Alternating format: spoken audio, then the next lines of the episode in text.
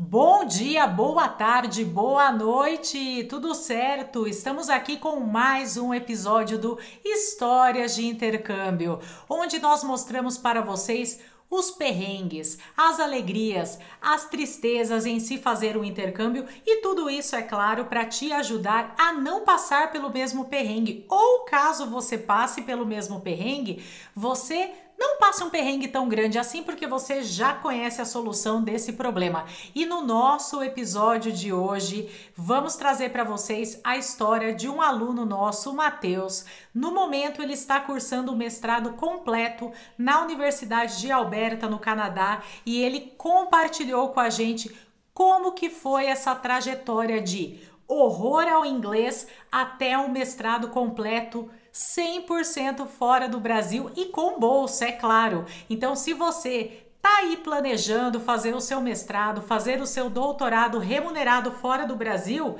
acompanhe essa história porque eu garanto que ela vai te acrescentar vários insights. Até lá!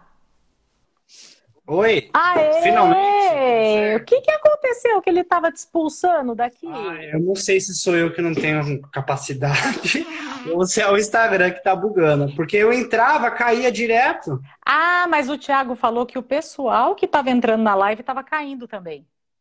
Então eu tô achando ah, que é, tá. é, é, bug do. O Instagram tá querendo trabalhar no domingo, gente. É isso. Ah, então até ele tá querendo ficar de férias. Folgar um pouquinho. Folgar um pouquinho. E aí, Matheus? Tudo bem com você? O pessoal está ansioso pela sua presença, viu? Acho que eu fiz muita propaganda sua. tudo bem, gente. Tudo bom com todo mundo aí também.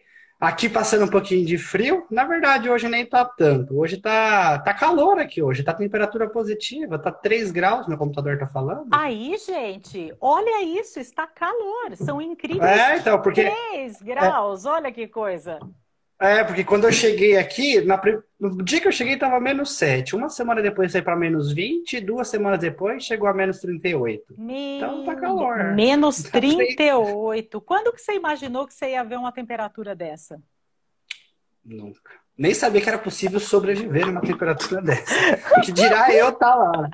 Ai, ai, muito bom. Matheus, primeiramente, obrigado por ter aceitado o meu convite para conversar com o pessoal aí.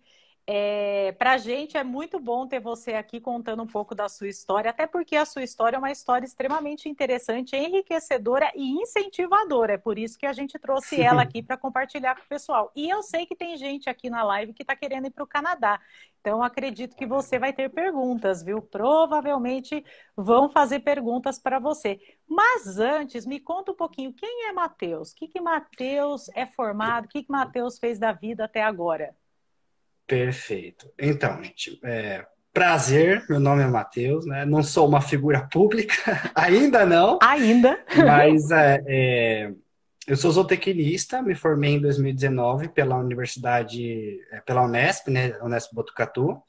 E é, durante a graduação trabalhei com várias coisas, equino, com comportamento de muar, trabalhei com búfalo, trabalhei com um monte de coisa, né?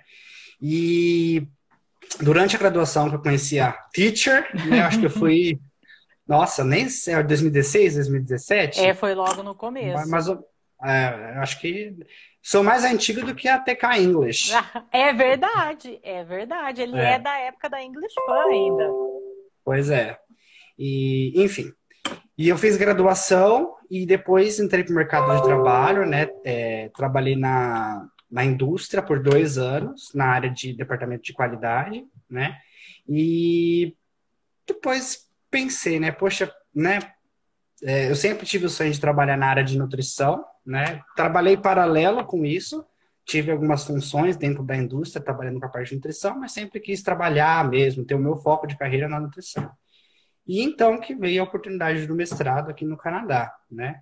E, mas, assim, não foi uma coisa muito planejada, nunca foi um sonho meu estar aqui. Pelo contrário, tinha. Gente, a gente vai conversar ao longo do, da, da live e vocês vão entender. Eu sempre tive um problema com inglês muito grande, muito grande mesmo.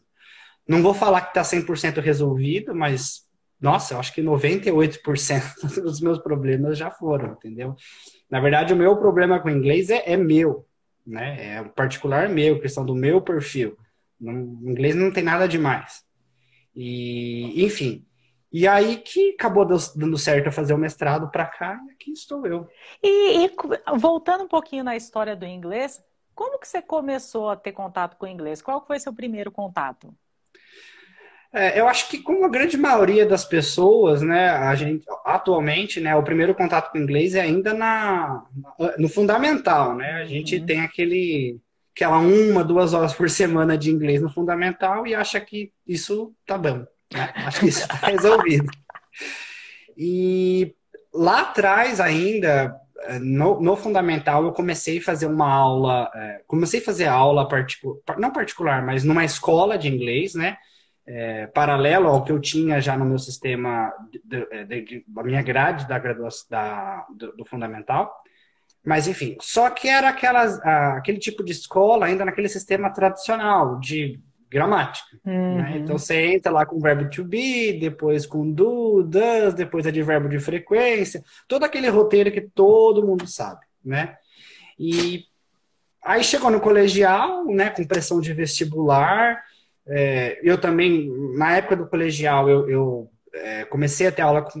Eu mudei, né? Eu estava indo para o avançado, eu peguei um, um professor que eu não me adaptei com a metodologia dele e, bom, aí usei isso como desculpa. Falei, bom, eu quero estudar vestibular, já não gostei do professor mesmo, então vou parar de estudar inglês. A válvula de escape, sempre. Exatamente. Quem te colocou Exatamente. na escola é, de inglês foi a sua mãe? Ou você que foi, quis? Foi, não, mãe. foi minha mãe. Hum. Foi minha mãe. Foi, foi um acordo nosso, ah, né? Tá. Foi um acordo. Ela me incentivou muito, sempre falou, ah, inglês é importante. Mas eu acho que naquela época, isso eu tô falando coisa de o quê? 10 anos? Talvez, uhum. né, uns 10 uhum. anos atrás, pelo menos na minha família, na minha vida, era uh, o inglês é uma coisa muito distante. A, a, gente sabe da eu sabia da necessidade, sabia que o inglês era importante, mas só se eu quisesse alguma coisa diferente.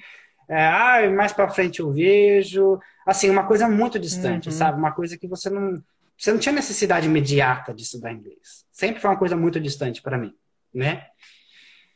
Pois que bem. Aí entrei na graduação, é, né? Acho que nos dois primeiros anos da graduação, abandonei o inglês, fiquei longe assim totalmente. Tinha, quando tinha trabalho, eu lembro que quando tinha trabalho assim de, de da graduação mesmo, trabalho, ah, apresentação, que tinha que fazer algum tipo de revisão bibliográfica, primeira coisa que eu via era inglês. Ah, era inglês, obrigado, tchau. Escolhi os português. Eu não lia, eu não lia, não lia, eu não lia. Não lia, não li. Simplesmente eu não li. E aí, é, acho que depois, no segundo, no segundo ano, eu já entrei numa, é, num grupo de pesquisa, né? E aí eu tive minha primeira iniciação científica. Aí o negócio começou a apertar. Por quê? Eu comecei a ser cobrado por é, apresentar artigos, né? Usar na minha revisão bibliográfica artigos em inglês, né? Internacionais, de modo geral, né? Aí já começou a apertar né? Aí, é, resumidamente, né, depois eu entrei num outro grupo de pesquisa que eu comecei a usar muito mais, né, as técnicas científicas de redação, e aí, aí sem inglês não tinha como. Uhum. Aí sem inglês não tinha como.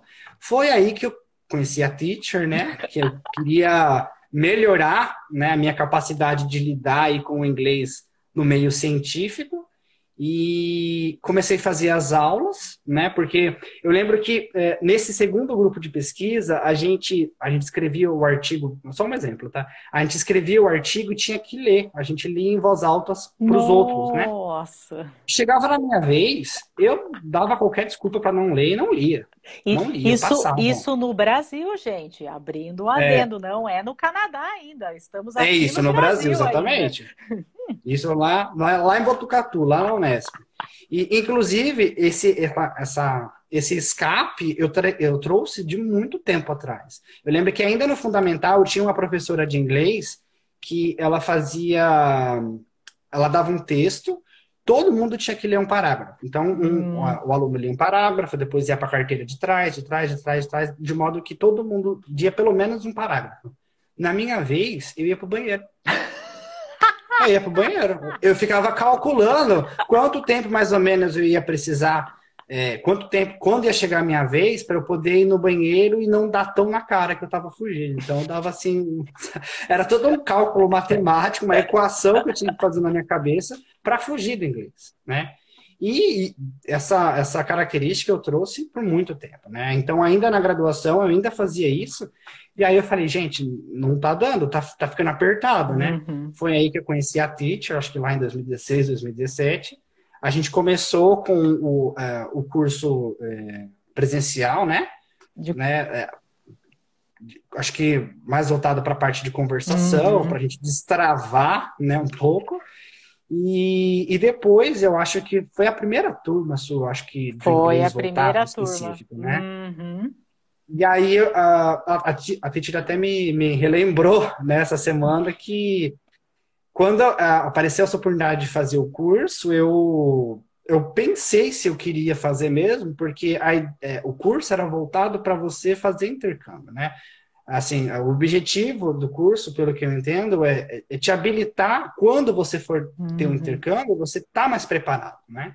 E foi o que eu falei para ela. Eu falei, nossa, mas eu não tenho menor pretensão de fazer intercâmbio menor pretensão de sair do país para falar inglês, jamais, né? Meu negócio é aprender o beabá para me virar nos artigos só. Mas acabei fazendo, né? né? Acho que, enfim, acho que as coisas começam a é, encaixar, né? E eu acho que ali começou o primeiro momento. E eu fiz o curso de, de inglês voltado para a parte de, de, de agrárias, né? E toquei o barco, né? Fiz o inglês, terminei, é, fiz o curso, terminei o curso, é, continuei escrevendo meus artigos, publiquei alguns artigos em inglês. Em inglês. Uhum. E, e aí, pois bem, terminei a graduação, é, fiz um estágio numa empresa de, de nutrição animal, fiquei apaixonado, apaixonado pelo departamento técnico, né? E nesse momento eu não usava, não estava mais usando o meu inglês no dia a dia, mas me mantive estudando, né? E uh, aí é, comecei a trabalhar, comecei a trabalhar e de modo bem sutil o inglês foi entrando na minha vida, porque é, eu não nas, nas entrevistas eu não, eu não não fui perguntado se eu sabia ou não sabia inglês, né? Mas no meu dia a dia começou a chegar. Eu trabalhava com na parte de qualidade, de, é, como é que chama em português? É, regulatórios, né? Na parte de regulatórios. E eu trabalhava com algumas coisas de importação, de exportação, ou de é, validação de matéria-prima. E eu recebia muito documento em inglês, né? E aí eu falei, nossa, ainda bem que eu estava já estudando alguma uhum. coisa, né? Porque me ajudou. E aí, durante esse processo, é, uh, eu tra trabalhei numa empresa, aí eu migrei, migrei para outra, né? Durante esse processo de transição, é, na minha época, na, nessa época eu estava namorando, né? Eu conversei com o meu namorado que na época, que é, atualmente é marido, né? Mas na época a gente estava conversando, né? Poxa, é, eu queria tanto parar de nutrição, né? É, eu estou aqui, adoro a, área de qualidade, eu acho que é uma área muito importante, né? mas não era o, o brilho dos meus olhos, né? Eu queria ir para a área de nutrição, né? E, enfim, e a gente conversou, pensou em algumas hipóteses, né? E eu falei, ah, eu vou, nessa época de transição, eu falei, vou, vamos ver, vamos tentar aplicar para uma vaga de mestrado, né? E foi o que eu fiz. E assim, foi no período que começou a pandemia. Então eu apliquei, tentei aplicar e ah, os professores falavam, né? Ah, agora não dá por conta da pandemia, que não sei o que, tá muito devagar para trazer aluno internacional. Foi bem no ali 2000 2020, bem no começo de 2020, então ficou muito estacionado. E eu toquei minha vida, né? E, e, uma coisa, gente, todo esse período ele continuou estudando, ele não parou. Sim, ele sim. não parou não, de estudar. Exatamente. E eu lembro que quando você foi mandar os e-mails, você estava meio assim, nossa, mas eu vou mandar do nada o e-mail, assim? Tipo, oi. É, isso. Aí eu falei, é, é assim isso... mesmo, vamos mandar no oi.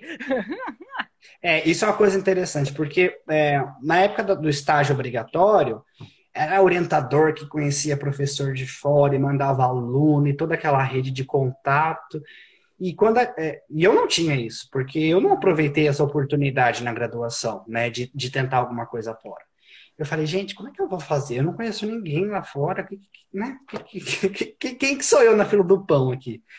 E aí a gente conversou, né? Eu e a uhum. Trit, ela falou, não, realmente você tem que mandar, você tem que né, se apresentar. E foi o que eu fiz. Eu simplesmente é, é, pensei na área que eu queria trabalhar, né? Que era a área de nutrição de ruminantes, e falei, bom, vamos jogar no Google e vamos ver o que o Google traz pra gente, né? Porque eu, eu não, eu não, não assim, eu trabalhei pouco na área de nutrição de ruminante na graduação também.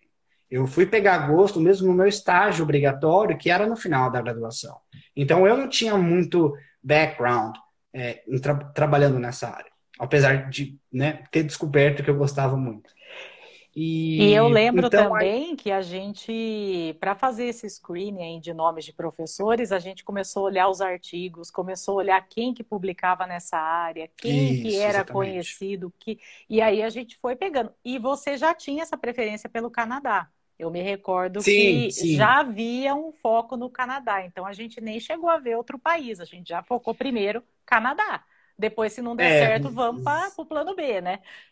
Exatamente. É, o, o, meu namorado, ele, ele já morou aqui no Canadá, ele morou em Toronto, tá? A gente pode fala depois do Canadá um pouquinho mais, mais para frente, mas só precisa entender, ele é uma outra cidade, bem longe daqui, né? E ele morou seis meses no Canadá e ele para estudar inglês e ele sempre falou que queria me trazer aqui porque ele achava que tinha tudo a ver com o meu perfil, tal. Então, quando a gente pensou nessa estratégia de mudança de carreira, a gente priorizou o Canadá porque ele já tinha uma experiência, ele achava que ia dar certo. E a gente começou a pesquisar sobre o Canadá em si. E eu fiquei realmente apaixonado. Achei. É, a gente não sabe o dia de amanhã, mas aqui tem umas propostas de imigração muito mais fáceis. Você consegue trabalhar de forma mais fácil, é muito mais flexível, né? Então, tentar unir o útil ao agradável. E mas então, aí do nada eu mandei e-mail para os professores, né? E tive retorno. Não foram de todos, muitos demoraram muito tempo para responder, porque eles não estavam. A verdade é essa, eles não estavam muito interessados, porque a gente estava no pico da pandemia. Então ninguém sabia o que ia acontecer, uhum. fronteira estava fechando, estava é, tudo online, né? Então travou tudo. Então, nesse, nesse período, continuei estudando, continuei me preparando, mas estava estagnado. Né? Eu acho que ficou o quê?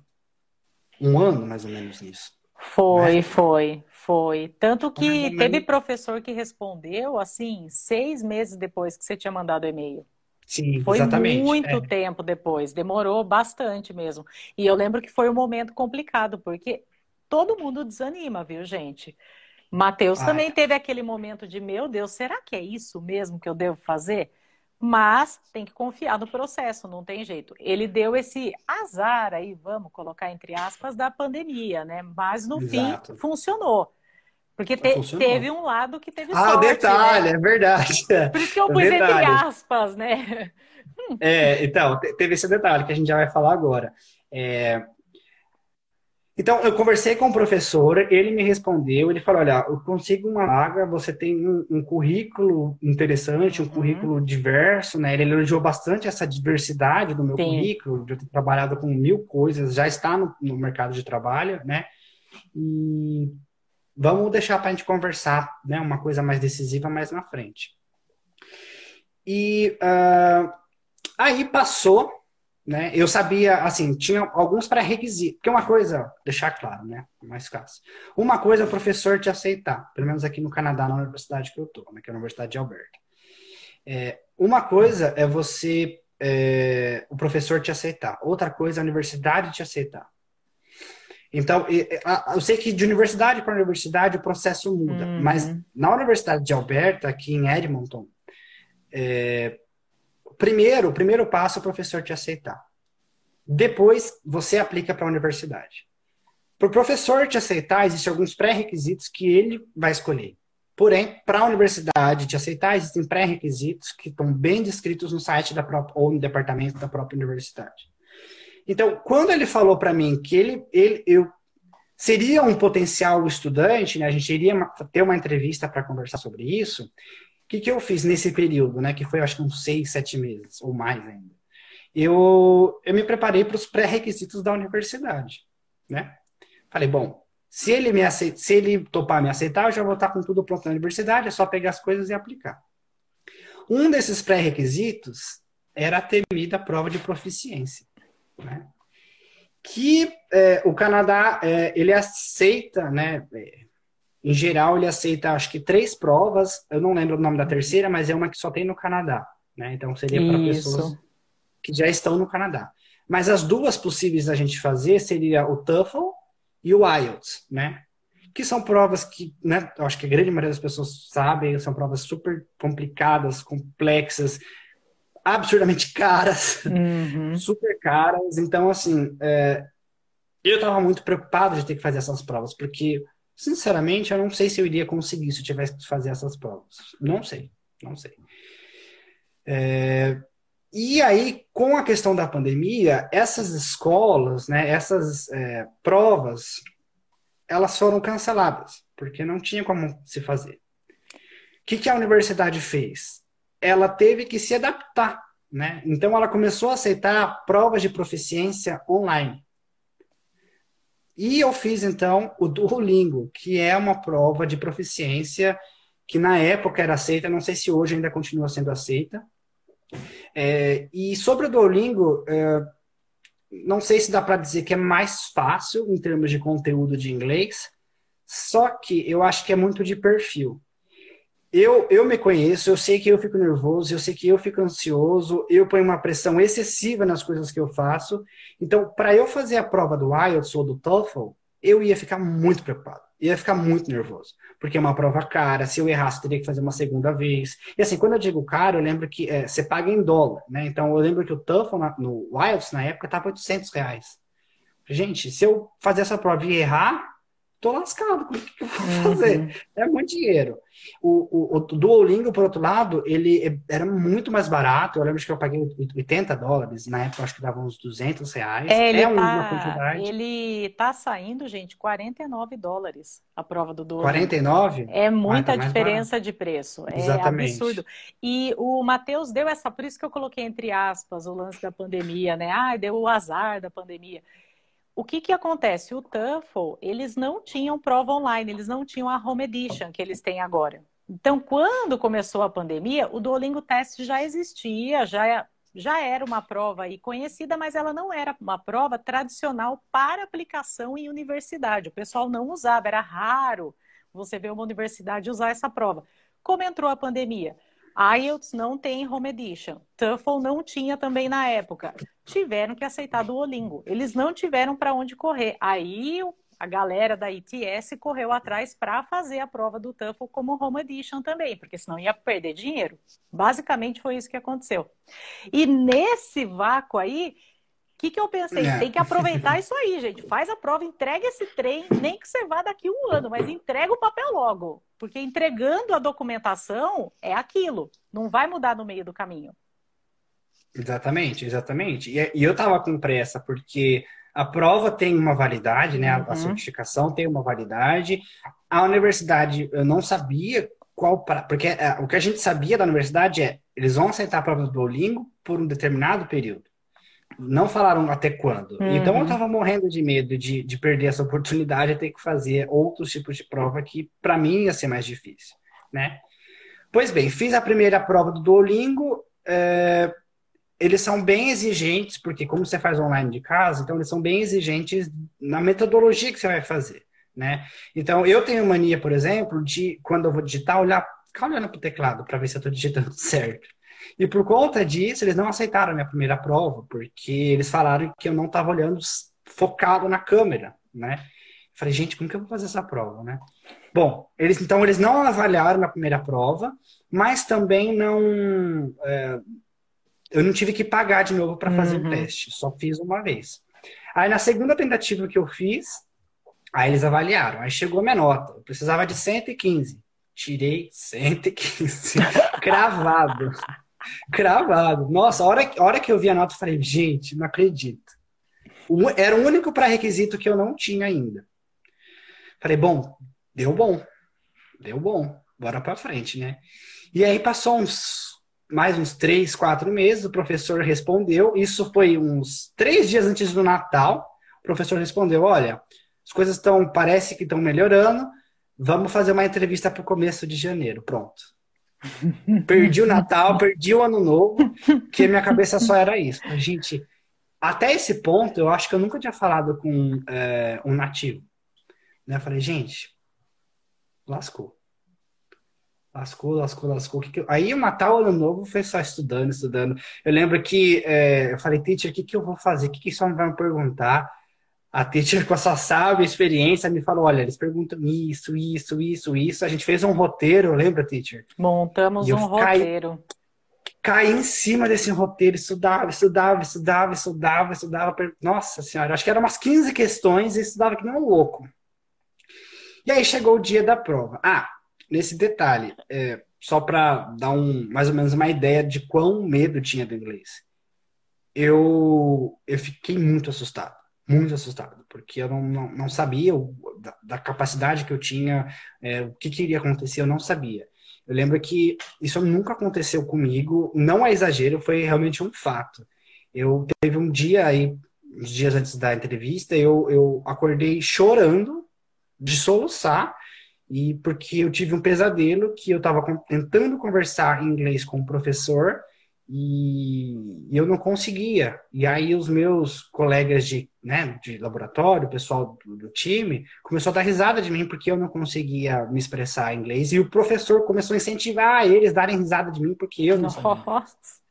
Então assim, né, olha a mente da pessoa onde vai parar. E eu acordei chorando, desesperado, sabe? E eu fiquei muito nervoso na época. E, né, neuro da minha cabeça. E aí chegou o dia da entrevista. Eu fiz a entrevista. É, eu acho que no geral foi boa. Eu acho que foi porque senão eu não estava aqui, né? É, assim, teve, momen teve momentos que eu não entendi, né? Teve momentos que eu fingi que entendi, concordei. Teve momentos que eu não entendi simplesmente deixei passar. Teve momentos que eu não entendi e perguntei para ele, né? É, perguntei, pedi para ele explicar direito. Deu tudo certo. E no final da entrevista ele falou: olha, é, você vai passar por uma segunda avaliação, que é fazer entrevista com os, os seus futuros possíveis colegas de trabalho. Aí eu falei, nossa, agora caiu a casa. Porque a gente não estava esperando isso, né, teacher? A é, gente eu falou, achei nossa... que ele não ia fazer essa entrevista. Eu falei, acho que ele vai só passar por ele e no máximo que ele vai fazer é pedir para alguém de um departamento de inglês conversar com o Matheus por conta do inglês. Porque o que, que acontece? As universidades que estão aceitando a prova do Duolingo, muitas vezes elas acabam pedindo para o candidato fazer uma entrevista com um linguista Verdade. do departamento de inglês. Uma entrevista assim, para falar qual é o seu hobby, o que você quer fazer aqui, por que, que você escolheu aqui. Bem básica, mas é para ver o nível de inglês, mesmo a pessoa tendo essa pontuação do Duolingo. Eu estava achando que era isso que ia acontecer. Eu acho que vai ser essa. Exatamente. Mas ele não fez isso. Ele jogou não. o Matheus para a galera, jogou para o povo do Exatamente. laboratório. Exatamente. Aí eu falei, gente, agora já era. Já estava tentando matar um leão, agora vai ser um bando inteiro. O que, que eu vou fazer? E aí, bora estudar de novo, né? Base... A gente se baseou naquelas questões que a gente uhum. já tinha uhum. discutido. E continuei estudando, estudando, estudando, estudando. Passou mais umas duas semanas, tive a tal da reunião com, com o pessoal. E nessa reunião, é, o, o, professor, ele só apresentou a gente. E depois saiu. Me deixou lá conversando com o povo. E eu estava muito nervoso, porque eu falei, gente, a, o orientador, eu sabia do background dele, eu sabia de onde ele era. Ele, ele por sinal, é, ele não é, ele não tem o inglês como primeira língua, ele é da Holanda, ele mudou para os Estados Unidos, cresceu e depois mudou para o Canadá, alguma coisa assim. Mas o, o, que eu sei é que o inglês não é a primeira língua dele. Então, e eu já tinha, nesse processo, né, eu tinha colocado o nome dele no YouTube, tinha achado alguns vídeos dele, então eu ficava assistindo, fazendo transcrição dos vídeos dele, que nem um louco, para ver se pegava o, o sotaque dele, para ver se pegava palavras que ele gostava de usar, para entender um pouco melhor sobre ele. Enfim. Então, eu já sabia um pouco do background dele. Só que esse pessoal, né, o meu atual time, eu não tinha a menor ideia de quem que era, da onde era, quantos eram. Falei, gente, agora vai ser, né, ou vai ou racha, não vai ter jeito. E não é que deu certo. o time tinha umas, umas seis meninas, eu acho, sendo que cinco eram americanas e uma canadense. Então eu tive uma certa dificuldade porque quando elas conversavam entre elas, era muito rápido. Gente do céu. Não tô entendendo. Mas quando elas falavam comigo, eu já conseguia entender melhor, né? E, e, uma das coisas que a gente conversou na entrevista foi sobre o meu inglês, sobre a minha é, falta de confiança no meu inglês. E a, a única canadense falou assim para mim: Olha, é, todos nós aqui temos o inglês como primeira língua. Você é o único que não tem. Eu não faço ideia do nível de dificuldade que isso é. A fazer um mestrado, ter a coragem de fazer um mestrado numa segunda língua. Então, eu, como canadense, como sendo nativa do inglês, eu sinto muito orgulho de você por você estar tá, é, aceitando um desafio desse. Hum, e você hum. deveria se sentir orgulhoso de você mesmo. Porque se você já chegou até aqui, nessa segunda fase, é porque seu inglês é mais que suficiente, entendeu? Você passou já pelo filtro, do currículo, pelo filtro da prova de proficiência, pelo filtro do, do, do supervisor, né? E você chegou até aqui. Então, isso para mim foi uma lição de moral, sabe? E, e deu certo. No final das contas, é, o pessoal me aceitou, né? A, eles tiveram que conversar entre eles e a resposta deles era decisiva para eu ser aceito, né? Então, deu certo e aqui estou. E né, aí, o que, que eu achei? Falei, bom, deu tudo certo, bora ver visto, ver as outras coisas, né? Porque, é, ah, detalhe, né? Isso foi o aceite do professor, né? Depois eu tive que pegar todas as documentações, que não sei se a gente vai ter tempo, mas a gente pode conversar sobre isso mais tarde. Pegar todas as documentações, aplicar para a faculdade, fiz isso, depois de, acho que demorou uns, uns cinco meses para a universidade me dar a carta final de aceite, né? Para então conseguir aplicar para o visto. Então, assim, é, acho que nesse processo de admissão, é, o inglês foi a, foi a chave, mas não foi o inglês o. Como eu posso dizer? O desafio. O inglês não foi o desafio. O desafio foi a minha cabeça. A cabeça. Foi eu achar, foi eu achar que eu não teria capacidade, que o inglês não era é, suficiente. E, e, gente, e, um detalhe importante é que o Matheus ele é uma pessoa perfeccionista, tá? Ai, então ele sofre, porque ele, ele achava que ele teria que esperar ele estar 100% preparado para fazer uma aplicação dessa, mas se ele fosse esperar, ele ia estar tá aqui até hoje, não ia estar tá nada perfeito. Então ele é perfeccionista, é uma característica dele. Sim, e isso fez eu sofrer muito, porque, eu, é, como a teacher falou, eu achava que eu teria que estar tá assim no nível que, meu Deus do céu, né? E não, não acontecia isso. E, aliás, até hoje não aconteceu isso. Eu tô aqui há dois meses e eu vou te falar, gente, eu, olha, tô bem longe de ser fluente no inglês.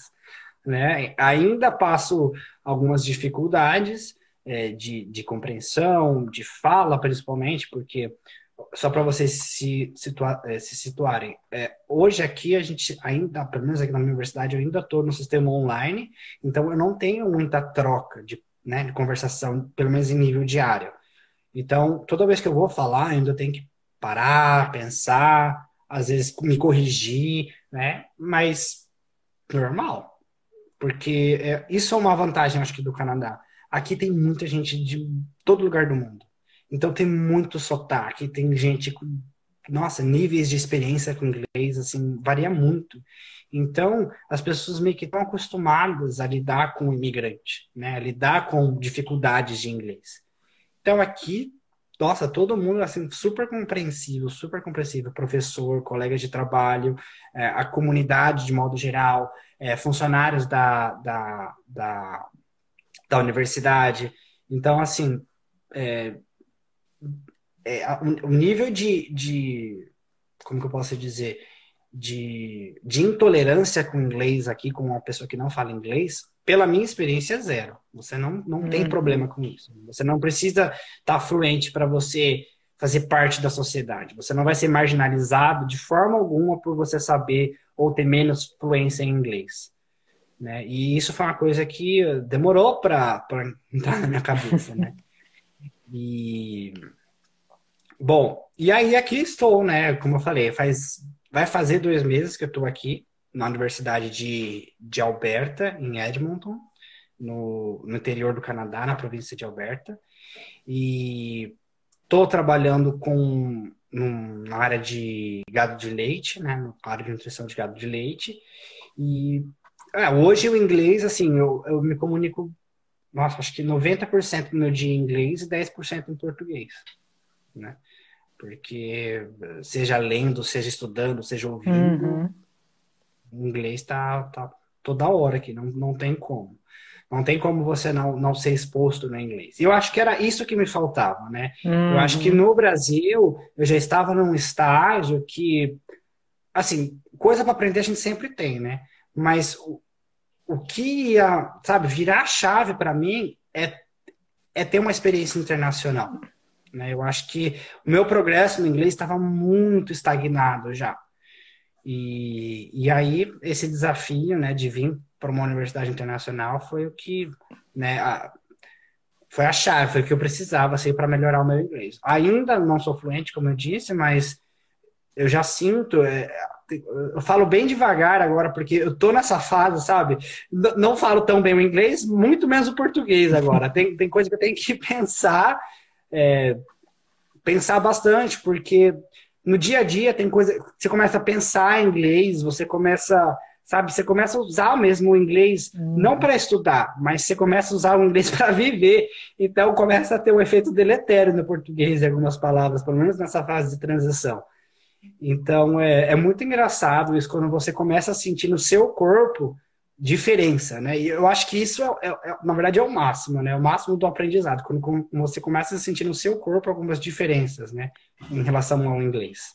Eu estou vivendo essa fase agora, de estar tá me descobrindo é, num, num, num, planeta totalmente diferente, porque além do inglês, Canadá e Brasil tem uma diferença cultural gigantesca, gigantesca. Então, tudo aqui é, eu, eu falo que a gente tem que renascer, né? A gente tem que nascer de novo aqui, porque a gente aprende tudo do zero, como pegar um ônibus, como abrir uma conta no banco, como tirar seus, seus documentos pessoais, você, você realmente você, você renasce, né? E uma coisa é você estudar inglês, outra coisa é você resolver os seus problemas em inglês. Com inglês, então, é. assim, é, é, é de um, a chave vira totalmente, né? Não é impossível, você não precisa ter o inglês perfeito, mas você precisa ter em mente que é, se você esbarrar numa pessoa na rua, a pessoa vai considerar que você fala inglês. Né? Ela não, não, com sotaque ou sem sotaque, mais ou menos, mas ela vai esperar que você fale inglês. Então, na universidade é a mesma coisa. É, eles não esperam que você saiba inglês 100%. Só que eles só vão falar inglês, vão, vão partir do princípio que você sabe o inglês entendeu? E, e isso é uma coisa que eu ainda sinto, porque, por exemplo, o professor está dando uma disciplina X, se surge algum termo específico, ele sabe, ele pressupõe que você sabe aquilo. Se você não souber, não tem problema. Você para a pergunta ele te responde na maior naturalidade. Só que não espere que ele vai te explicar um termo técnico partindo do princípio que você não sabe. E nesse ponto, é, o curso que eu fiz com a teacher de nutrição animal, né, o curso aplicado, foi assim o que facilitou muito minha vida. Porque hoje eu tenho mais dificuldade de, de expressar coisas abstratas do que é, entender algum assunto técnico. Uhum. Né? Porque eu já tenho, já vim trabalhando o vocabulário técnico ó, há muito tempo. Lá em 2017 eu fiz esse uhum. curso, continuei esse tipo de estudo através de, de artigo científico. Então, assim, é, eu tenho mais facilidade com termos técnicos hoje do que expressar sentimento, coisas abstratas, né? Que é uma, um, é um nível, você precisa de um nível de inglês muito maior, porque você não sabe usar, tipo, as palavras não querem dizer exatamente aquilo, né? uhum. né? Você usa mais, tipo, metáfora, coisas desse sentido. Então, eu tenho, ou gíria, são coisas que eu ainda tenho mais dificuldade do que é, vocabulário técnico. Então, eu, eu, acho que fica super de dica aí, mesmo que você não tenha pretensão, como eu não tinha, de vir fazer um mestrado ou um intercâmbio é, é, fora do Brasil, faça o curso. Faça o curso porque a gente nunca sabe o dia de amanhã. É, o inglês pode vir de uma, é, de uma necessidade muito sutil, como foi para mim na indústria. Né? Eu acho que o inglês hoje ele está se comportando da forma que a, a faculdade, ter uma faculdade, se comportou há 10 anos atrás. O que, que eu quero dizer? Há 10 anos, você, há 10, 15 anos, eu acho que até mais, você ter uma faculdade era um diferencial, né? Hoje, faculdade, ter uma faculdade não é um diferencial, uhum. é um pré-requisito, né? Eles, o mercado entende que você tem que ter uma faculdade, né? Não é mais um diferencial. E o inglês, eu acho que hoje está se tornando isso. Eu não fui perguntado, né? Não fui questionado se eu sabia inglês ou não. O inglês simplesmente apareceu, eu tive que lidar com isso no meu dia a dia no trabalho, né? E eu acho que o inglês está tá migrando para essa fase. Ele já uhum. não é mais um pré-requisito. As pessoas partem do princípio, as grandes empresas partem do princípio que você já tem inglês, que você já sabe inglês, que você é capaz de se virar. Né? Eu acho que hoje o diferencial é você saber fazer um tipo de programação, trabalhar com algum software, alguma coisa assim. Mas o inglês, eu particularmente não acho mais que é um pré-requisito. Eu acho que ele, é, aliás, desculpa, ele já não é mais um diferencial, ele já é um pré-requisito, hum. que nem a graduação é, né? E eu acho que o brasileiro, é, acho que muitos outros países também, mas o Brasil está demorando a ter esse start, né? É, eu demorei para ter esse start, né? Eu tenho é, alunos da, tive alunos da graduação que sabem inglês já fluente, né? E eu fui um dos os atrasados da turma em termos de inglês. Mas é, eu acho que quanto mais cedo a gente tiver essa, essa noção de que o inglês já não é mais é, o diferencial, ele é um pré-requisito, é, é, acho que a gente começa a internalizar que, meu, precisa aprender inglês. Seja por qualquer motivo, na verdade, qualquer motivo. E, e, e uma coisa que eu acho super interessante do inglês que é, você sabendo inglês, você quebra um monte de barreira. O que, que eu quero dizer com isso? É, a gente nunca sabe o dia de amanhã. Pode ser que um dia você está trabalhando, a empresa contrate um chinês, contrate um português, contrate um espanhol, contrate quem for de qualquer lugar do mundo. Se você tiver o inglês, não precisa ser um inglês perfeito, mas se você tiver um mínimo de inglês, você se comunica com essa pessoa, você consegue trocar experiência com essa pessoa. E eu acho que isso não tem preço.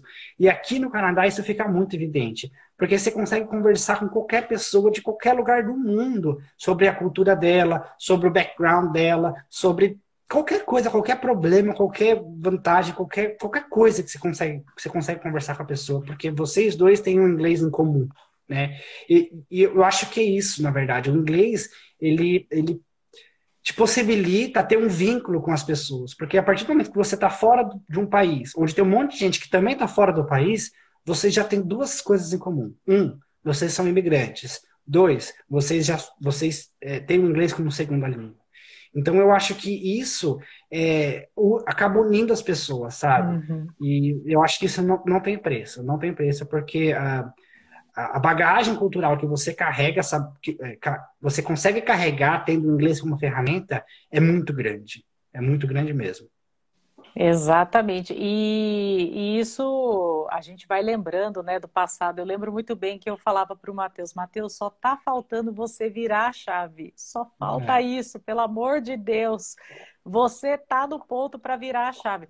E realmente estava. De fato, foi no momento certo. E foi no momento certo mesmo com pandemia. Né? Porque... Ah, é, exatamente. É, eu acho que foi tudo isso é uma certo. outra questão, né? A gente tem que fazer o do limão a limonada, é. né? Tipo, eu vi muita gente nesse período a desistir dos sonhos. Ai, não vou fazer isso, não vou fazer aquilo por causa da pandemia. Eu acho que assim, de fato, a pandemia foi um desafio, está sendo um desafio ainda, é, mas não é motivo para você jogar tudo pro ar né? É claro que aumenta o risco de muita coisa, aumenta o risco de muita coisa dar errado. Só que não é motivo para você jogar tudo pro ar. A gente tem que sentar, pensar, raciocinar. É, poxa, tá a pandemia? Tá. O que, que dá para a gente fazer para contornar essa situação? Qual é o risco disso, né? E, e, independente de pandemia, né? Eu acho que é, desafios acontecem a todo momento. O pessoal que trabalha estuda ainda tem que tirar um tempo para o inglês. Assim, gente, eu acho que problema todo mundo tem, né? Desafios todo mundo tem. O que não dá para fazer é a gente jogar tudo, tudo pro ar e achar que, como eu achei por muito tempo, que a gente tem que ter o um cenário perfeito para começar a desenvolver o inglês. Não dá, o inglês é uma coisa que começa pequena, bem pequena, e vai tomando forma conforme você vai se desenvolvendo e conforme você tem um objetivo claro. Eu acho que isso é muito importante também.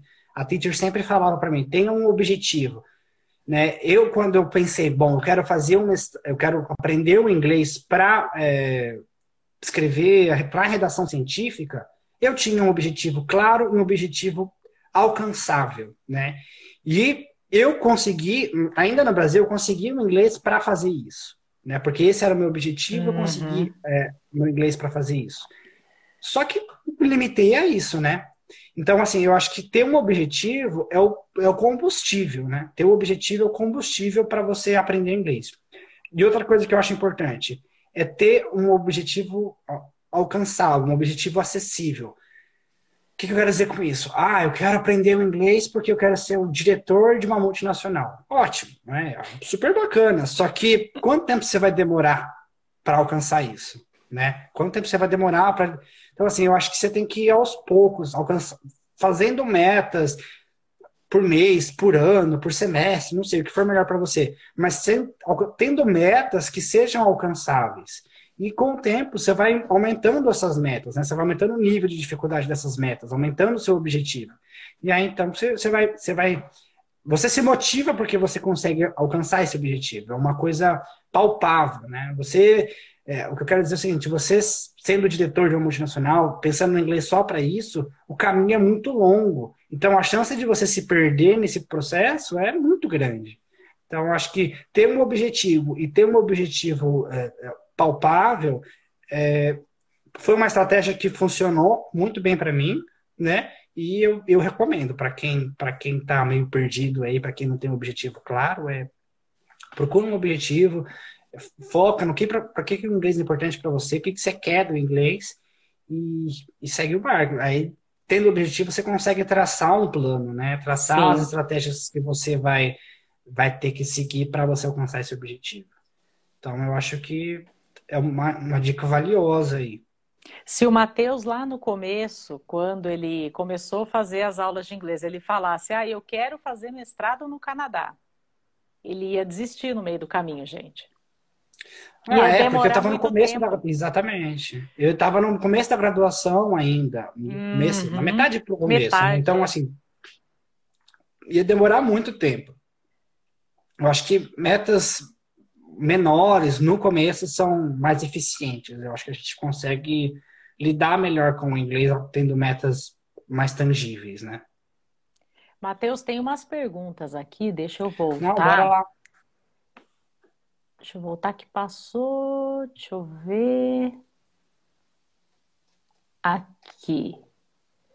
Uma dúvida. Saindo do mestrado ou doutorado entre Canadá ou Estados Unidos, qual seria a melhor opção para trabalhar?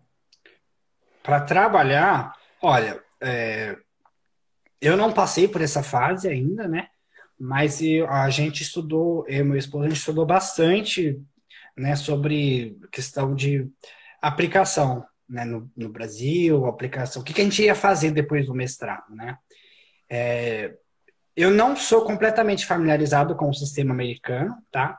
Mas eu acho que aqui no Canadá é muito mais fácil. É, o que eu sei aqui do Canadá, é, depois que você faz o mestrado, você tem direito a trabalhar por de dois a três anos.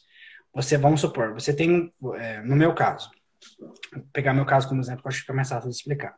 O meu mestrado é de dois anos, tá? Eu tenho um visto de dois anos. Depois desse visto, eu posso aplicar, e o meu visto é de estudante. Depois desse visto de estudante expirar, um pouco antes de expirar, eu tenho direito, pelas leis canadenses, de aplicar para um outro visto, que é o PGWP, que é o Postgraduate Work Permit. Esse visto, ele te dá o direito de trabalhar mais é, te dá o direito de ficar no Canadá trabalhando por mais dois ou três anos. E o que, que acontece? É, você tendo esse visto, você, você conseguindo o trabalho, obviamente, ah, o trabalho não precisa ser na sua área, precisa ser um, um trabalho específico. É, aliás, desculpa, não precisa ser um trabalho específico. É, só que você tem que trabalhar pelo menos um ano para você conseguir aplicar para o processo de imigração canadense. Aí a gente já começa a fugir um, um, pouco, né? Eu não tenho tanta experiência e também acho que é muita responsabilidade entrar nesse mérito, porque eu não, não sou consultor de imigração nem nada do tipo. Mas o que que, o que, que acontece, né? Por que, que tem esse processo de imigração? O Canadá é um país enorme, muito maior que o Brasil, acho que só perde, em extensão territorial, só perde para a Rússia. Só que a população canadense é muito pequena, né? Então o que acontece? A população nativa canadense ela não consegue se manter número populacional, porque a população está envelhecendo, não está tendo filho. Então, é, o Canadá tem uma preocupação muito grande com isso.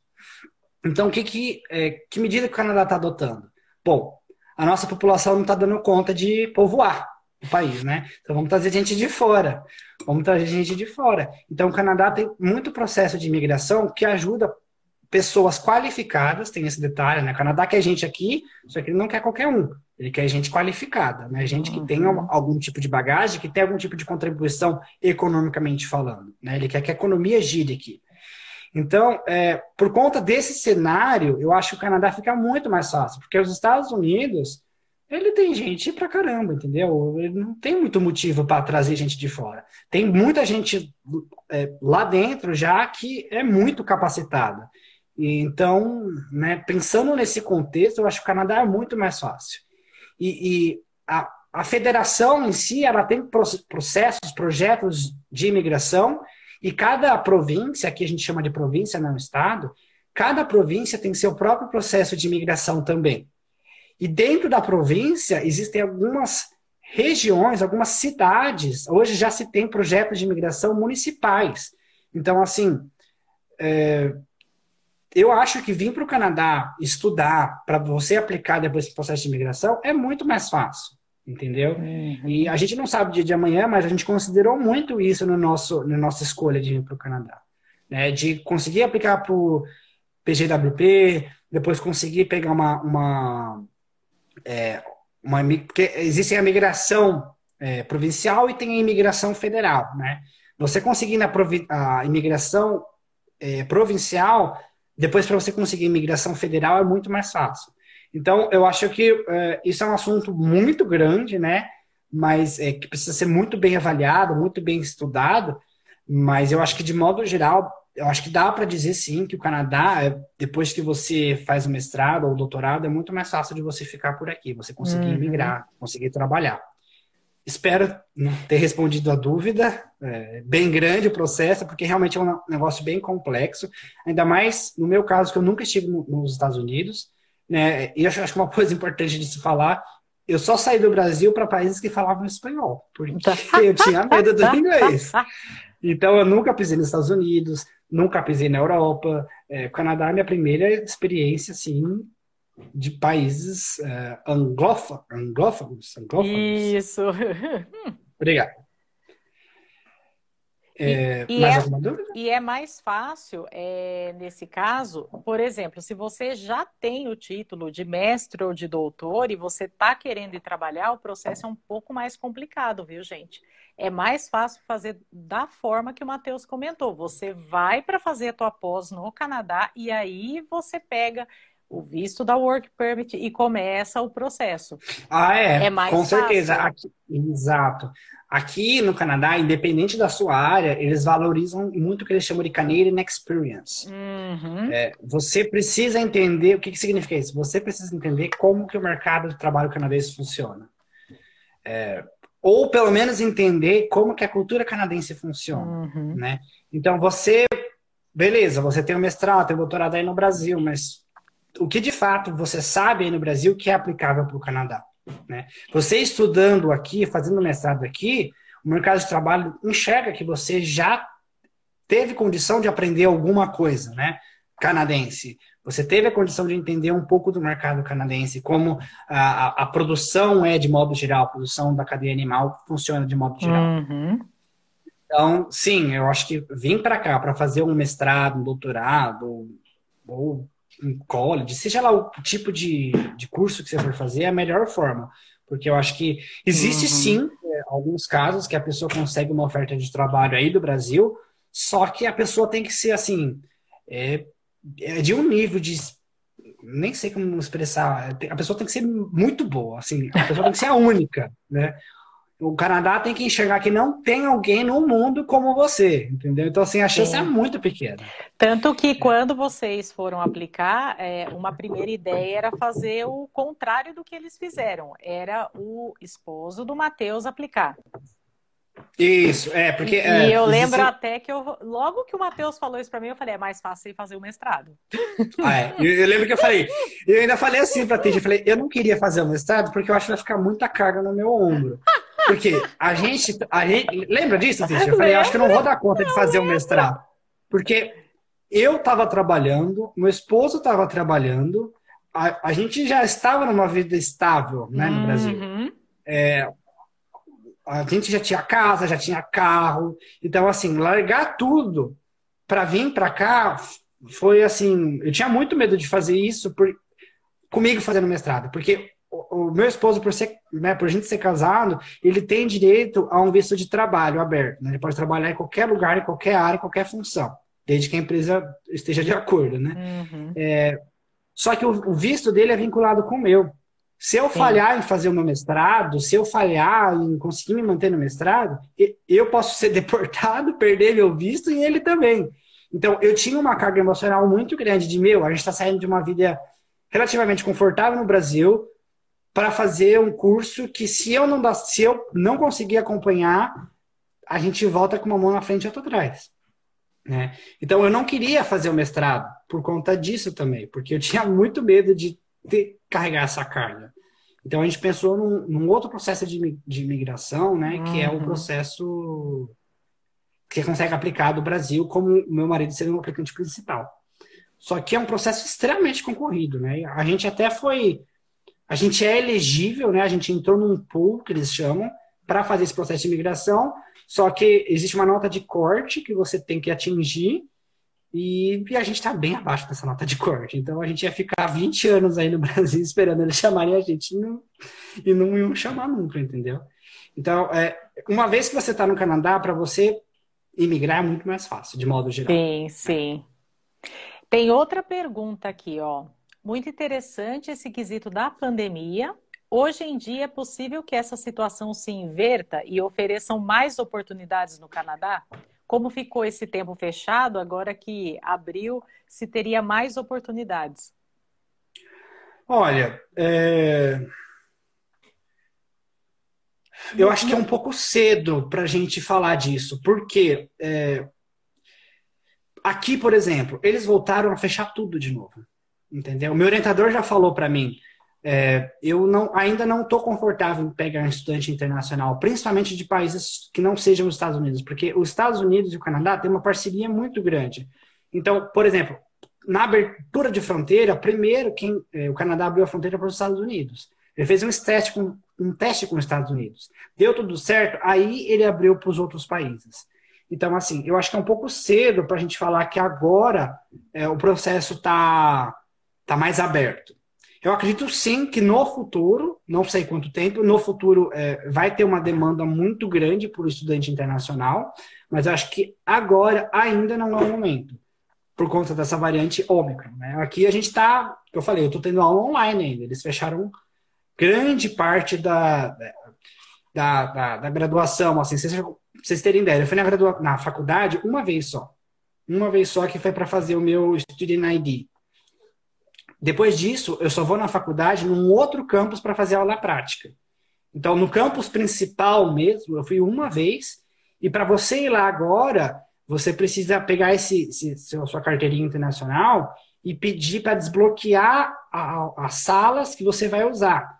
Então, você pega esse cartão, você passa na porta, você tem direito a entrar na sala. Só que você precisa justificar por que, você precisa usar essa sala na graduação e por que você não está em casa. Então, assim, eu acho que as restrições aqui ainda estão bem bem fechadas ainda para a gente falar que agora vai aumentar.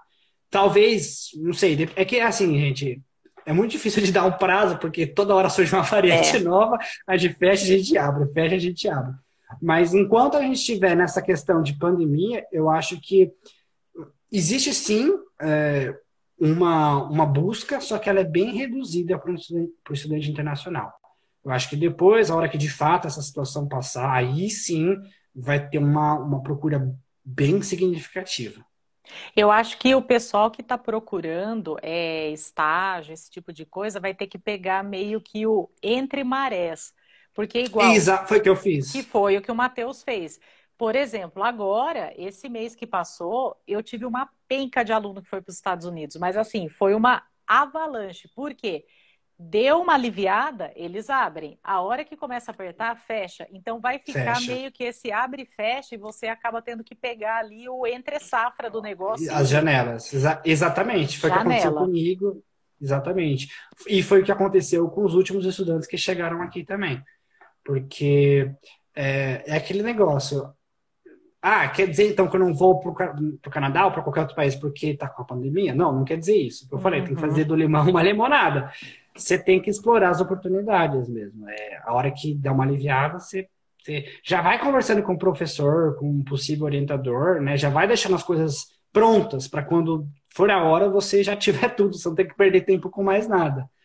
Mas em falar que agora tá fácil de vir, eu, eu discordo. Eu acho que ainda a gente está uhum. na, na, fase que está fechada. É bem, é bem isso. Tem uma outra aqui. Meu maior interesse é para um estágio ou bolsa. Estou no sétimo período de agronomia e suas maiores produções são de trigo e cevada e procuro atuar nesse tipo de produção. Vi também algumas permissões. Para estágio seria, né? Estágio é uma bolsa é, pra... de estágio, eu acho que é isso. Tem, é, para estágio eu já não tenho tanta é, informação, porque eu não fiz meu estágio aqui, né? Eu nunca, nunca procurei por isso, mas é. Mas eu nem sei o que eu posso dizer sobre isso. Eu acho que é possível, sim. É, eu, eu não, particularmente, eu não conheço ninguém que fez algum Conheço pessoas que fizeram estágio, sim, para aprender inglês ou para aprender alguma coisa em específico, só que muitos desses cursos foram. A pessoa teve que pagar, uhum. né? A pessoa uhum. pagou para vir para cá.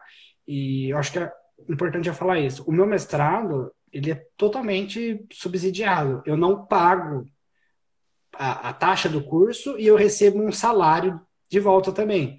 Então, é, eu não sei se para programa de estágio é, se existe algum tipo de bolsa, algum tipo de programa específico que dá essa condição de pagar o teu curso e você ainda conseguir receber alguma coisa.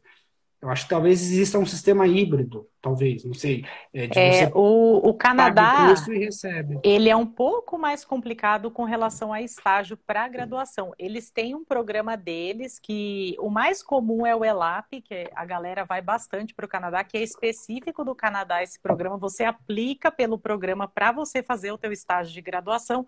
Aí sim, você não vai pagar nenhuma taxa, o programa mesmo que vai subsidiar isso para vocês, e você recebe também um pagamento para você se manter lá.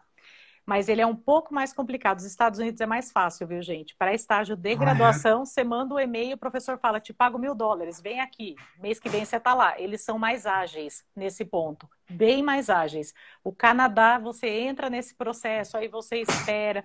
E agora eu tenho um aluno que está esperando, é, já saiu o resultado da bolsa do ELAP, foi aprovado, porém está esperando para conseguir ir. Por quê? Pandemia. O pessoal está segurando, não está recebendo o aluno e a pessoa está sem saber nem se vai, porque como é aluno de graduação, ela vai ter que se formar uma hora. E a hora que ela for se formar, ela não vai ter feito o estágio, não vai dar tempo uhum. de fazer o estágio. Então, tá um pouquinho mais complicado para pessoal da graduação fazer estágio. Ah, qual seriam as melhores universidades da área de agronomia no Canadá? Eu acho que depende da área, né, da agronomia, não? Isso. É, eu acho que é... não só da agronomia, mas como qualquer. É... Tudo bem, você já deu uma, o parâmetro que é agronomia, ótimo. Só que o que da agronomia, né? Da área. Uhum. Por exemplo, aqui, vou trazer para a zootecnia porque é o que eu, que eu vivencio. Aqui tem muita universidade boa da área de agrárias, em modo geral, né? É, só que é, o fator clima aqui no Canadá é uma coisa muito considerável, né? Fator clima, fator relevo, uma coisa muito determinante. Então, por exemplo, se você quiser trabalhar com silagem de milho, aqui na província de Alberta não vai ser o melhor lugar para você trabalhar, porque o clima aqui é mais frio, o milho existe uma produção de milho, existe uma produção, tá, mas não é uma coisa significativa. Então, aconselho você a procurar uma universidade lá do lado oeste do Canadá, ali para Toronto, ali para as províncias do Atlântico, coisas assim. Então, é só um exemplo. O que eu quero dizer? Depende muito da área. Aqui onde eu tô é, é muito forte, principalmente em gado de corte, também em gado de leite, mas principalmente em gado de corte.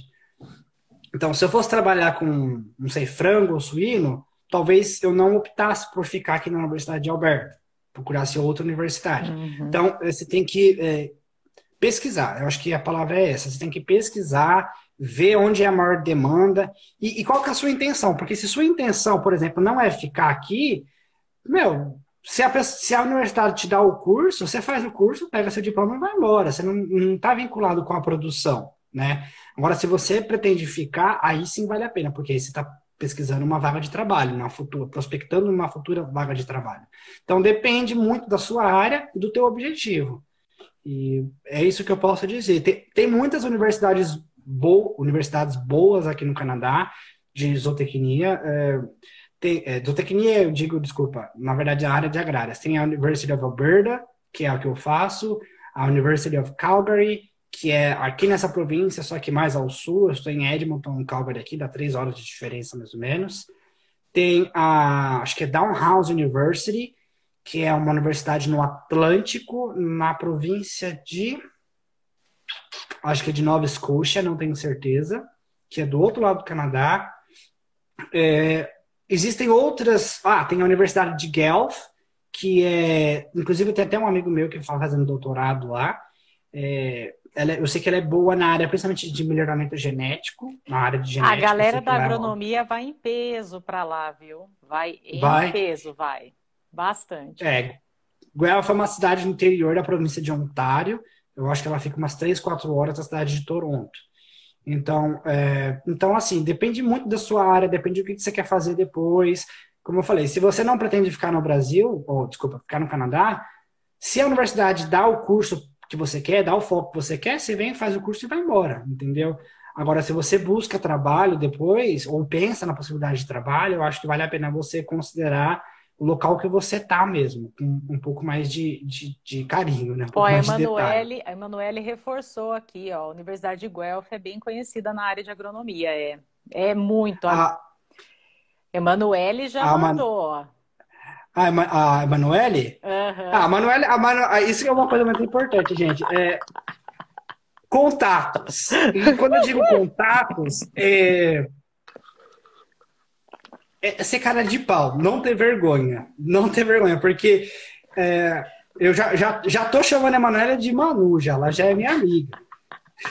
A gente, a gente não se conhecia, a gente se conheceu por intermédio da teacher, né? E, nossa, a Manu, assim, ela eu suguei a mente dela de tanta informação que ela me passou. E, e, detalhe, eu não conheço ela pessoalmente, tá, gente? Eu conheço ela, que a gente conversa bastante, troca informação, mas eu não conheço ela em carne e osso, viu? É minha amiga online. vou ah, então. conhecê-la, então, porque eu vou visitar o Matheus, é... vou conhecer ela também. Já vou Exatamente. Temos que sair e fazer um rolê. Temos que fazer um rolê. É, a, a Manu, ela me ajudou, tem me ajudado ainda muito no processo. Então, assim, o que, que eu quero dizer? Uh, não tenham vergonha de perguntar, de falar com que vocês não conhecem. Isso foi uma coisa assim que foi. É, desde lá de conversar com o meu orientador, que era uma pessoa que eu não tinha referência nenhuma, ele não me conhecia, até o processo de imigração, o processo de visto, meu, conversar com as pessoas ajuda muito, porque elas têm experiência, elas têm dicas, você aprende com o erro, os uhum. erros delas. Então, assim, isso é, é, foi muito importante, sabe? É você não, não ter vergonha de você conversar e, meu, fazer amizade. A gente está aqui no Canadá, aqui, aqui em Edmonton deve ter o quê? Um, não sei, uns, uns 300, 400 brasileiros, não sei, mais ou menos isso. Só que é, acaba que sendo essas pessoas as pessoas que têm maior vínculo com você. Então você desenvolve uma amizade super gostosa, sabe? Que é o meu caso com a Manu. A gente eu já fui na casa dela, tô devendo jantar para eles aqui. Tem que ter mesa, hein? Tem que ter mesa.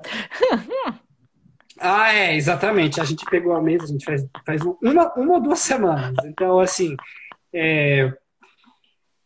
não tenham vergonha de perguntar, de se expor. Eu tenho, a Manu super, tenho certeza que ela, né, ela pode é, esclarecer questões para vocês. Eu também estou disponível para esclarecer. Não vou falar que agora, agora, essa semana, estou com muito tempo, porque eu tenho prova terça-feira, meu primeiro exame. Então, eu estou estudando que não é um condenado. Mas é, pode mandar pergunta, a gente sempre tira um tempo para conversar e esclarecer. Não, fechou. E eu tenho uma pergunta final para você, porque já estouramos o tempo já, hein? Você faria alguma coisa diferente nessa jornada toda? É... Se eu faria uma coisa diferente? Ah, em termos de processo, não. Em termos de processo, não. Uhum. Eu seguiria esse caminho. É, mas duas coisas iriam me ajudar muito. Primeiro, é pensar nas possibilidades com mais carinho. Uhum. Se eu tivesse decidido lá atrás que eu, na, pelo menos na possibilidade de ter uma carreira internacional, é, é, eu iria tratar o que eu estava vivendo com um pouco mais de cuidado. Então, por exemplo, se eu tivesse pensado lá atrás na possibilidade de vir para cá, eu, eu com certeza ter um proveito muito maior do, do seu curso. Né? Uhum. Eu estaria mais, mais antenado. Não que eu não, não tenha sido útil, foi assim fundamental. Mas eu acho que eu, que eu sabe, você mentalizar usar isso como um propósito, tendo um propósito uhum. maior, eu acho que ajudaria mais a, abstrair conhecimento. É, abstrair não, né? Obter conhecimento. E a segunda coisa que eu faria, é, isso é meu, né? É meu. É curtir mais o momento e ficar menos preocupado. é, é, porque eu, e assim, eu falo, gente, mas é um negócio que eu tô vivendo aqui ainda, tá? É, eu, eu, eu tô aqui, mas não é porque eu tô aqui que meus problemas com o inglês acabaram. Né? Eu tenho uhum. muita coisa para resolver comigo mesmo do inglês. Eu ainda fico nervoso, eu ainda gaguejo bastante. E não é porque eu não sei, é porque eu fico muito nervoso. Tem reunião que eu fico como gelada, tremendo. E... Mas é comigo. Então, eu acho que é, essas seriam as duas coisas. Primeiro, é tentar ter a mente um pouco mais aberta às oportunidades que podem acontecer. E segundo, é curtir o processo. Curtir uhum. o processo. Eu acho que as coisas muito mais leve, é, enfim, você acaba aproveitando mais. É, é menos sofrido. Acho que é isso, menos, menos sofrido. Não, excelente. Matheus, muito obrigado por ter aceitado o convite. Eu sei que você está na correria e mesmo assim você dispôs aí um tempo para falar com o pessoal, para passar, né, toda a tua experiência e principalmente é o que você tirou disso e incentivar a galera a tentar, que isso é o, principal, é você ter ali a sua metinha que vai atingir a sua metona lá no final e ir curtindo esse processo até você chegar, né, no Canadá. Então, Ai. ó, como é bom assistir relatos de sucesso, isso mesmo, estão mandando mensagens aí para você, é, é muito Ai, bacana. Eu, eu eu que agradeço pela, pela oportunidade. Como eu falei, não sou figura pública, não tenho nenhuma, nenhuma experiência com live. Como você viu, demoramos alguns minutos para conseguir entrar. Mas eu espero que, que é, o objetivo da, da, da, nossa conversa hoje tenha sido alcançado, né? uhum. né? Que é, é, passar um pouco da minha experiência é, e, assim, Gente, de verdade, se eu conseguir, eu com todas as minhas dificuldades do inglês, de, de passar mal, de chorar, de travar, de fugir, se eu com tudo, todo esse, né, esse background por trás conseguir chegar aqui, é, eu acho que qualquer, qualquer um consegue. Acho, não tenho certeza que qualquer um consegue, porque é, é que eu falei, eu nunca imaginei estar aqui, nunca, nunca foi meu sonho, porque eu tinha muito medo do uhum. inglês, né? Eu, eu, eu, não queria enfrentar isso, então eu nem considerava isso para não ter que enfrentar, entendeu? E hoje, olha só o que aconteceu, né? Eu estou aqui e aqui no Canadá, então eu acho que eu acho que a mensagem principal é essa. É, eu acho que o principal desafio de uma mudança como essa não é o inglês, é o que a gente pensa da gente mesmo, né? E eu super incentivo quem queira ter essa oportunidade. Eu acho que, independente se você vai ficar, se você vai voltar, eu acho que é, a bagagem cultural que você carrega é muito grande. Você uhum. sai de uma bolha que você nem imagina que é. exista. Né? Existe. Quero dizer o seguinte: existe uma realidade muito diferente da sua que você vive. Existe uma verdade tão verdadeira quanto a sua. Então, é, eu acho que vale muito a pena a gente ter essa experiência. Independente do que você faça com isso depois. Independente se é um mestrado, se é um doutorado, ou se você vai só trabalhar, não sei. Eu acho que o importante é você sair da sua zona de conforto, dar a cara a tapa, se permitir errar, né? E, e aprender com seus erros. Eu acho que é, não tem preço. Não tem preço.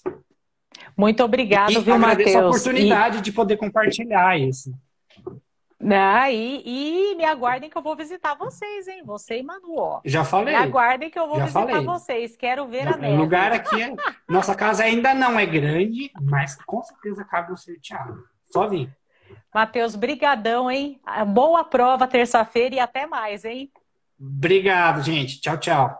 Tchau, pessoal. Obrigado pela presença, hein?